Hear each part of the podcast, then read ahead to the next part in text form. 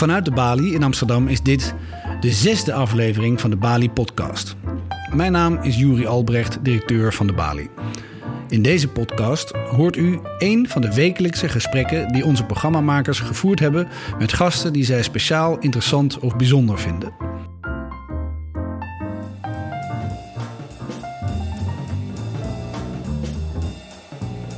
Deze week gaat onze redacteur Rick Zeveke in gesprek met journalist Johannes Visser. Visser is bij de correspondent de zogenaamde correspondent onderwijs.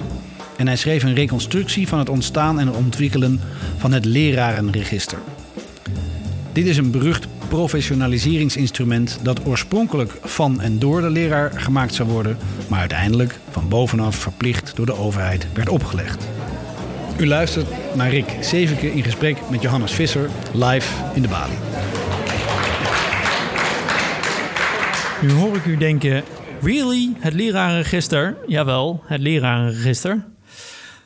Ehm, niet per se omdat dat op zichzelf staan nou het meest interessante of meest prangende onderwerp is binnen uh, uh, de discussie over onderwijs, nationale discussie over onderwijs, maar het kan mogelijk symbool staan, denk ik, voor de verhouding tussen de beroepsgroep van leraren in Nederland en het ministerie. En ik hoor de luisteraar ook denken, wat is het lerarenregister?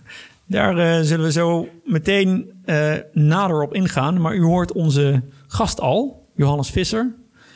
Uh, ik mag wel zeggen onderwijsexpert. Hij schrijft over onderwijs voor de correspondent. Is zelf ook oud-docent inmiddels. sinds dit schooljaar niet meer voor de klas, in de klas. Bevalt dat goed, Johannes? Ja, dat bevalt wel uh, bijzonder goed. Ja, ik zou heel graag willen zeggen, nee, ik, ik mis lesgeven ontzettend. Uh, maar het is wel fijn om één baan te hebben. Dat is vooral. Uh, het is vooral wat rustig. Ja, en ik, ik, ik, had vorige week met mijn oud schoolkrantredactie afgesproken. Omdat we naar een, een, museum in Den Helder moesten. Omdat we nog, nog hadden gewonnen als prijs. um, het was toch wel leuk om ze weer te zien. En te zien dat die kinderen wel erg leuk zijn. Maar het is fijn om één baan te hebben vooral. Oké, okay, um, jij hebt om uh, over het onderwerp uh, te gaan praten. Je hebt een reconstructie geschreven voor de ja. correspondent over de totstandkoming en de ontwikkeling van het lerarenregister. Ja. Um, daar wil ik graag met je over praten en dat eigenlijk als vertrekpunt nemen voor misschien wel een grotere discussie. Uh, dus neem ons mee, stap voor stap, in je stuk. En ik begin met een citaat, um, en dat begint nu, uit jouw stuk dus. In het regeerakkoord dat deze week gepresenteerd werd, staat een passage over onderwijs die de komende jaren tot veel debat zal leiden. Uh, aanhalingstekens openen. Om het lerarenregister tot een succes te maken, moet het straks van, voor en door de docent zijn. Dit zal voor het kabinet een harde voorwaarde zijn in de verdere uitwerking. Ja, het is wel fijn dat in het uh, regeerakkoord stond. Ik was al een jaar bezig met dat lerarenregister. Ik heb daar ooit een WOP-verzoek, uh, openbaarheidsverzoek over gedaan bij uh, het ministerie. En dat was in uh, 2016 al, eind 2016. Mm-hmm. Um, waarom, en, waarom, waarom gaat deze passage tot veel debat leiden, volgens jou? Um, eerst, eerst even, dat was in 2016 en ja. um, toen kreeg ik een bob, een, een bob voor al die documenten van het openbaarheidsverzoek binnen waren 3000 pagina's. Zo dacht ik, ja shit, ik, hier heeft de ambtenaar heel veel tijd aan besteed. En het is langs allemaal mensen gegaan die hier uh, dingen in hebben zitten wegstrepen. Nu moet ik er ook wel wat mee doen. um, en toen stond er in het regeerakkoord dat het register van, voor en door de leraar moet zijn. dacht ik, oh, maar dat is interessant. Want dat van, voor en door de leraar is eigenlijk een slogan van de onderwijscoöperatie. Dat is dus een samenwerking tussen uh, onderwijsorganisaties. Mm-hmm. En aanvankelijk was het een beetje alsof ik, ja, ik, ik ga ook niet controleren of kip wel echt het meest veelzijdige stukje vlees is. Het is een slogan. Maar doordat het werd opgenomen in het regeerakkoord, dacht ik, oh, maar nu is het interessant, want politieke partijen hebben die slogan eigenlijk overgenomen. Um, het moet nu echt van, voor en door de leraar worden. En dat kan helemaal Harde voorwaarden niet. Bleek, ja, ja, dat bleek uit mijn, mijn, mijn onderzoek. Dat kan helemaal niet. Waarom kan dat niet? Om uh, de dood eenvoudige reden eigenlijk uh, dat het een, een, een publiek, publiekrechtelijk register is, zo heet dat. Dus het is in handen van de minister. En eigenlijk kan je dan al zeggen, punt. Dus de minister gaat erover. En waarom het tot debat zal leiden is nu één, omdat er dus blijkbaar wel op een manier van, voor en door de leraar moet worden. En twee, leraren of weten niet van het register, um, of ehm, zijn er tegen. Misschien moet ik wel vertellen wat lerarenregister is. Nou ja, ik heb over die, datgene wat je daarna vertelt uh, nog vele vragen. Maar inderdaad, laten we daar beginnen. Wat is het lerarenregister precies? Toch uh, uiteindelijk een register voor leraren. Uh, nee, het is, wat doet het? Het is een register waarin leraren hun bijscholing in de toekomst moeten bijhouden. En om in het register te staan moet je niet alleen in je bijscholen voor een aantal punten um, per, uh, per jaar moet je daarmee verdienen. Maar je moet ook bevoegd zijn en je moet je aan de professionele standaard van uh, leraren houden. En um, wanneer is dit register ten tonele verschenen? Is het nog ja, recent of is het een oud idee? Toen ik begon met het onderzoek hoorde ik steeds... dit is heel belangrijk dat dit register nu is... want het duurt al 25 jaar. En ik heb dat inderdaad... Uh, klopt inderdaad. Het is begin jaren 90 is het voor het eerst... Um, wordt het genoemd in beleidsstukken. En het is wel interessant, want er verschijnt dan een advies. En daarin staat, tot nu toe heeft de overheid altijd heel veel verantwoordelijkheid genomen voor het onderwijs. En heel erg sterk gestuurd. En dat heeft geleid tot ontzettende bloei van het onderwijs. Maar we gaan het toch anders doen. Het is een beetje verouderd. En er wordt gezegd, ja, de overheid zou eigenlijk zich niet te veel moeten bemoeien met het onderwijs. We betalen het wel, we controleren het achteraf, maar zoek het allemaal verder zelf maar uit. En in een reactie daarop schrijft dan uh, PvdA-staatssecretaris Wallage... Het zou wel een idee kunnen zijn dat leraren zelf een register beginnen, maar zoek dat zelf maar uit. Uh, niet verplicht in ieder niet geval. Niet verplicht, zeker niet. En dat is altijd het PvdA-standpunt wel, om dat niet te verplichten. Zij zeggen, ja, als je als beroepsgroep professioneel wil zijn, dan moet je hier zelf mee komen. Dat kunnen wij nooit opleggen. De VVD daarentegen, die komen dan eind jaren negentig um, met hun idee van een register, namelijk iets dat opgelegd wordt um, vanuit de regering. Um, en eigenlijk die, die bijscholing ja, opleggen. Ja, eigenlijk is het dan, uh, dan Luc Hermans van de VVD... die komt met de contouren van wat, nu, van wat nu het register is. Hij zegt, leraren zouden zich moeten bijscholen... want die kwaliteit van leraar moet op orde blijven... en daarvoor moet je een leven lang leren, je altijd blijven bijscholen. En de overheid ja, is weliswaar verantwoordelijk voor het onderwijs... maar zoek het zelf maar uit... Maar uiteindelijk moet de minister wel nog dat register in handen hebben. Dus er staat dan ook uh, dat het register handig kan zijn voor de minister om uh, allerlei beleid uh, door te voeren. Of, Oké, maar het is dus door, in dit geval door Hermans van de VVD, in, initieel zo bedacht of ontworpen mm -hmm. om het daadwerkelijk op te leggen. Maar was het niet, want je zei net, het is door publieksrechtelijk is het zeg maar in handen van de minister en daardoor is het verplicht. Mm. Um, daarover zo meteen nog wat meer. Maar daarvoor was het, het was toch juist ook wel um, na de jaren negentig, toen men is gaan doorpraten over dit idee. Um, er was toch juist echt wel instemming voor leraren om hierover te praten. Over hoe dat zou, wat voor vorm het zou krijgen of niet. Ja, het is een beetje gek gegaan vanaf die eind jaren negentig. Dan zegt Hermans eigenlijk, er is, een, er is een club nodig die dit hele register gaat beheren. En het zou mooi zijn als dat door leraren zelf wordt georganiseerd. En dan komen er inderdaad clubs. Eerst de SBL en later dus de onderwijscoöperatie. Wanneer, wanneer, en, wanneer is dit? De, wanneer ontstaat de onderwijscoöperatie? Uh, ik, dat zou ik na moeten zoeken. Ik meen in 2011, dacht ik. Oké. Okay. Dat heb jij gewoon op papier staan. Rick. Ik heb het hier ergens staan. Laten we zeggen 2010, 2011. Laten we zeggen ongeveer. 2010, 2011. Maar 2011 het is, inderdaad. Het ja. is dan een beetje onduidelijk. Ja, wordt dit nou ooit een verplicht register of niet? En hoe zit het dan of niet? En naar buiten toe zegt de onderwijscoöperatie dan uh, tegen leraren die vragen: wordt het ooit verplicht? Zegt de onderwijscoöperatie: nee, maar nee, dat kan zeker niet. En het is me nog een beetje onduidelijk of, of mensen binnen die onderwijscoöperatie zelf wel weten dat het ooit verplicht zal worden. En als je dan um, de bestuurders uh, daarover spreekt, die zeggen nou ja, ja, we wisten ooit wel dat het op hun manier uh, verplicht zou worden. Terwijl dat naar buiten toe toch echt niet het verhaal was op dat moment. Dat verandert dus in, uh, zo lezen we in jouw artikel, in 2012 uh, met het tweede kabinet van Rutte. Daar wordt Sander Dekker de staatssecretaris. Um, en hij zegt, of daarin staat in het regeerakkoord, dat het lerarenregister en inschrijving daarin wettelijk verankerd moet worden. Ja. Wat wil zeggen verplicht, verplicht voor ja. iedere docent. Weet je wie daar voor die switch naar het verankeren verantwoordelijk is? Wie daar persoonlijk verantwoordelijk voor is? Welke partij? Of weet je dat? Ik weet niet wie dat ene zinnetje in het regeerakkoord heeft gezet. Het nee, is, je weet niet of het Dekker zelf is geweest, bijvoorbeeld. Het, het, het ligt heel erg in de VVD-lijn om het ja. op dat moment gewoon te verplichten. Hoewel er uh, waarschijnlijk afspraken waren met die onderwijscoöperatie dat het niet zo'n zo vaart zou lopen. Ik weet dat niet hoe dat, daar, hoe dat daarin is gekomen. Hoe wil Dekker, hoe wilde Dekker, moet ik zeggen, uh, vanaf zijn uh, termijn dit gaan verplichten? Had hij daar instrumenten voor? Hoe pakte hij dat aan? Ja, die onderwijscoöperatie die is dus van voor en door de leraar. Maar er is nog wel een klein dingetje. Het wordt volledig betaald door het ministerie.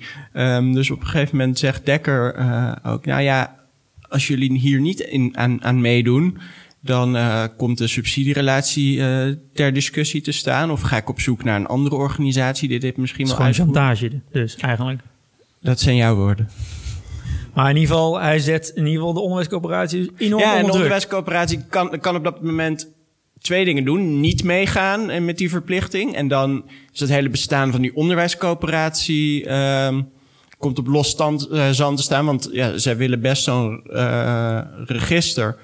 Maar um, als ze nu tegen Dekker zeggen nee, dan zegt Dekker... nou, dan gaan we met een andere club in zee. Of dan, gaan, dan trek ik de stekker er helemaal uit. En als zij ja zeggen, ja, dan is het niet echt meer een club van, voor en door uh, de leraar. Helemaal niet. Dan is het gewoon een uitvoeringsorgaan van de staat, van de minister. Hadden ze dan niet gewoon nee moeten zeggen? En dat publiekelijk moeten maken? Ja, als, In jouw ogen? Als, als ik daar op dat moment het voor het zeggen had gehad en inderdaad had gewild dat dit uh, dat me niet verplicht zou worden, had ik nee gezegd. Je kan je afvragen of binnen die coöperatie niet ook krachten, aan, krachten zijn die het eigenlijk wel prima vinden, zo'n verplicht register. Um, daar zitten met name de grootste onderwijsvakbonden in, toch? Ja, daar zitten uh, AOB, uh, vak, ja, de grootste vakbonden, de grootste leraarorganisaties in. Ja, maar je zou zeggen dat die, als ze opkomen voor leraren, daar niet per definitie in mee zouden willen gaan. Of dat ze misschien een register aan zich een goed idee vinden, mits docenten zelf bepalen, zoals artsen dat doen voor een professionele Mhm. standaard, of advocaten dat doen voor hun eigen professionele standaard, dat leraren dat dan ook zelf bepalen. Ja, er zit een heel groot probleem, want, want die, dat bestuur of die leiding van de AOB, die, die willen best wel een register. Alleen hun achterban, leraren, het is een, het is een ledenvereniging, die zien dat niet zo heel erg zitten. Dus je zit een beetje met een kloof tussen wat leraren willen en wat de AOB goed acht voor het onderwijs. Uh, en dat zorgt voor wrijving. Stond je zelf ingeschreven bij het register? Ja, omdat ik uh, wilde weten wat voor cursus ik dan allemaal kon volgen. Om, uh, om journalistieke redenen vooral.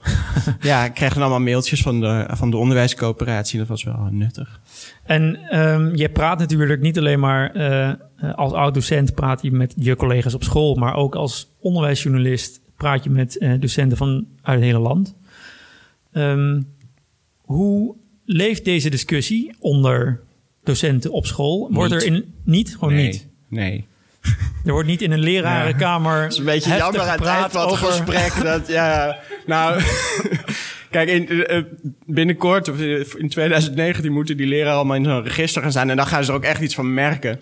Uh, en dan zal er wel protest komen. Of dan gaan leraren opeens bedenken, oh, ja, ja. Maar shit, is, die... is, dat dan, is dat dan een gebrek aan uh, communicatie vanuit het ministerie? Of is dat... Of wel slim gespeeld, want als ze het nog openlijker communiceren, ja, dan krijg je protest. En nu is die wet erdoor. Nu kan niemand daar echt meer wat aan doen. Um, maar ik neem aan dat ze dit communiceren naar alle scholen in Nederland. Of moeten de, moeten de Ja, en dan gaat het naar de koepel en die gaat het naar, naar de schoolleiding. En dan, ja, ja, ja. voordat het eenmaal bij leraren landt. Het, uh, die zijn gewoon bezig met die zijn de gewoon les aan het geven. Ja, dit is mm. veel te druk. Ja. Mm, is dat... Uh, heb jij als, heb je daar, ik bedoel, ik zou, ik zou me als jonge, ambitieuze docent in de lerarenkamer tussen twee lessen door mm -hmm. um, me best wel druk maken, denk ik, als ik een aantal collega's had die zich totaal niet meer um, nou ja, open of lerend opstelden naar het ambacht of het vak. Of misschien iets meer nadenken dan uitsluitend datgene wat in de klas gebeurt. Had jij dat uh, zelf als docent? Stoorde je je daar aan, aan collega's of juist niet? Of? Nee, tussen lessen door maakte ik me druk om uh, wie er een passer in wiens hand had gestoken en welke toetsen ik nog na moest kijken. Um, het is natuurlijk wel een probleem van de beroepsgroep dat ze zich echt een beetje afzijdig houdt van uh, onderwijspolitiek. Ja. Uh, en daardoor is het ook heel moeilijk, denk ik, voor, voor een minister om beleid te maken, omdat je eigenlijk nooit draagvlak hebt. En dat komt omdat leraren het gewoon niet zo interesseert. Ehm, Maar dan krijg je dus, dan krijg je dus de Nederlandse docent als nou ja, hulpeloze uitvoerder van beleidsmakers. ja, Dan hebben, moeten ze ook eigenlijk ook niet zeuren als ze eh, eh, iets opgelegd krijgen. ja. Daar, daar is best wat voor te zeggen. Wat ik, wat ik, alleen wat ik er. ehm, waarom ik over dit lerarenregister eh, wilde schrijven. En dat is iets wat je bij het ministerie van Onderwijs vaak tegenkomt. Waar ik echt een hekel aan heb, is een soort eh, marketingdemocratie. Waarbij. Wat bedoel je daarmee precies? Uh, waarbij het ministerie van Onderwijs, eh, die, gaan over onderwijs. Die zijn verantwoordelijk voor goed onderwijs. Die maken vervolgens beleid waarvan zij denken, dit zorgt voor goed onderwijs. Een register. En wat doen ze vervolgens? Ze doen er alles aan om niet te laten lijken alsof het beleid is van het ministerie. Op een gegeven moment staat er zelfs in die stukken um, dat ze een communicatieplan uh, hebben bedacht, waarbij het niet mag lijken dat dit register van bovenaf wordt opgelegd. Je zou best als, ja, je zou best oh, als ministerie kunnen zeggen: hey, wij zijn hier verantwoordelijk voor. Dit lijkt ons een goed plan. Ja. Reken ons erop af als het niet werkt, want het is, we leven hier in een democratie. Maar wat je natuurlijk niet moet doen, is beleid uitvoeren en vervolgens doen alsof jij daar niet verantwoordelijk voor bent. En dan met een soort marketing sausje um, dat zien te verkopen als van, voor en door de leraar. Dat vind ik heel kwalijk. En dat zie je wel meer bij, um, in meerdere processen van het ministerie van Onderwijs terug. En daar wil ik wel uh, doorheen prikken, omdat ik dat ondemocratisch vind. Ja, terwijl het ook volgens mij door uh, een onderzoekscommissie van het ministerie zelf in 2008, commissie Dijsselbloem, uh, onderzocht een aantal dingen over onderwijsbeleid. Een van de dingen, conclusies die daaruit voortkwamen, was dat grote hervormingen uh, maar even pas op de plaats mm-hmm. moesten maken. Hè? Maar een van de andere dingen was ook dat inderdaad de beroepsgroep uh, beleids, uh, of beleid uit Den Haag vaak ervoor als um, van bovenaf opgelegd. En dat het ministerie van OCW daarover zou moeten nadenken ja. om dat misschien minder te doen. Ja, of, of openlijk wel te doen. Ik denk dat dat ook een oplossing is. Ja. Uh, door te zeggen, nou ja, wij denken dat dit goed beleid is. Wij gaan openlijk kijken of daar draagvlak voor is. Um, en als wij denken dat dat er genoeg is, dan uh, voeren we dat beleid uit en kan je ons daarop controleren. En als het, als het niet goed blijkt te gaan, dan zijn wij daar ook verantwoordelijk voor. Um, maar nu ziet een leraar op een dag, oh, ik moet me inschrijven in een register. Oh, er is een club die van voor en door de leraar is. Wat gek, want ik heb nog nooit van die club gehoord. Oh, nu lees ik een stuk op de correspondent waaruit blijkt dat het inderdaad beleid is van het ministerie van Onderwijs. Ja, dan uh, zou ik ook het gevoel hebben dat iets me van bovenaf wordt opgelegd. Soms is het misschien niet zo erg als iets van bovenaf wordt opgelegd als je daar maar openlijk maar over communiceert. ja. ja. Uh, nu is er in onderwijsland veel gaande. Uh, Jan van Ven, een van de initiatiefnemers van PO in actie voor hoger salaris en minder werkdruk, heeft, had zichzelf uh, kandidaat gesteld voor voorzitter van de onderwijscoöperatie. om hem daadwerkelijk van voor en door de leraar te maken. En hij is mm -hmm. afgewezen door het bestuur. Um, denk je dat dit het einde is van de onderwijscoöperatie, zoals wij die kennen? Zo, zo, zoals wij die niet zoals... kennen eigenlijk. Ja. zo. Ik denk niet dat er heel veel mensen ja. heel droef zouden zijn. Uh. um, Is het het einde van de OC, denk je, of niet? Het zou mij niet verbazen als die onderwijscoöperatie uh, over een paar jaar niet meer bestaat. En het is natuurlijk een beetje gek. Ja, die, die Jan van de Ven die is verantwoordelijk voor PO in actie. Al die basisschooldocenten die gestaakt hebben.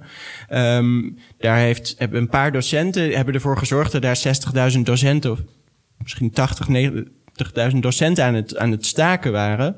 En helemaal buiten de vakbond om. En uiteindelijk heeft die vakbond gezegd, nou mogen wij nog een beetje aanhaken. Ja. Wij gaan ook mee naar, naar die staking. Um, en hij had zich dus aangemeld. Uh, echt een boegbeeld voor iemand die voor de leraar staat. Hij, hij, hij wilde voorzitter worden. Er wordt gezocht naar een voorzitter. Um, en hij werd voorgedragen door leraren. Um, en door een benoemingscommissie. Die was samengesteld door leraren. Alles hieraan was door leraren. En toen heeft het bestuur van de coöperatie gezegd: Ja, nee, dit. Uh, dit zien we toch niet uh, zitten. Dus dat geeft wel een beetje aan dat er een kloof is tussen wat, wat, wat de coöperatie wil en wat leraren eigenlijk willen. Ja. De echte bottom-up beweging komt natuurlijk bij zo'n Jan van der Ven vandaan. Ja.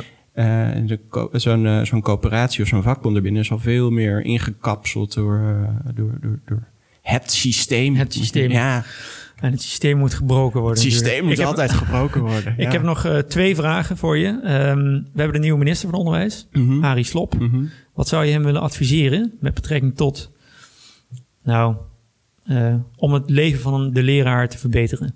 Ik denk dat er twee, twee vragen maar belangrijk zijn als je minister van Onderwijs bent. De eerste vraag is: hoe ga je het lerarentekort tegen zonder eh, de kwaliteitseisen van leraren te verlagen? Mhm.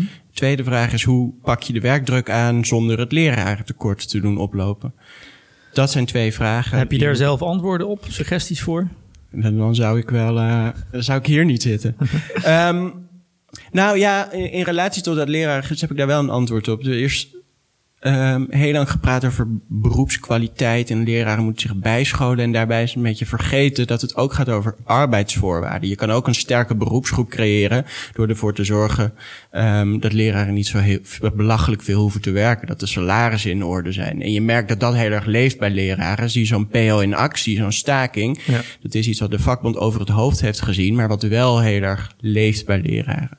En op het moment dat je dus niet alleen kijkt naar beroepskwaliteit van hoe moet de leraar zich bijscholen, maar ook kijkt naar welke arbeidsvoorwaarden horen, nou- horen daar nou bij, dan trek je gewoon meer mensen aan, kan je selecteren misschien, kan je betere docenten aantrekken en dat kan het onderwijs ook een ontzettende boost geven. Nou, we zullen zeker eh, de nieuwe minister op deze podcast attenderen voor deze suggestie. Ehm, wat kunnen we jou nog, van jou nog verwachten komende tijd op de correspondent? Ben je bezig met artikelen? Ja, ik ben voornemens heel lang niks meer over het lerarenregister te schrijven. Ik ben bezig met onderwijstechnologie en schrijf nu een stuk over eh programmeeronderwijs. Oké. En de lobby daarachter. Daar kijken wij naar uit. Eh, dank voor dit gesprek, Johannes. En veel succes met alles.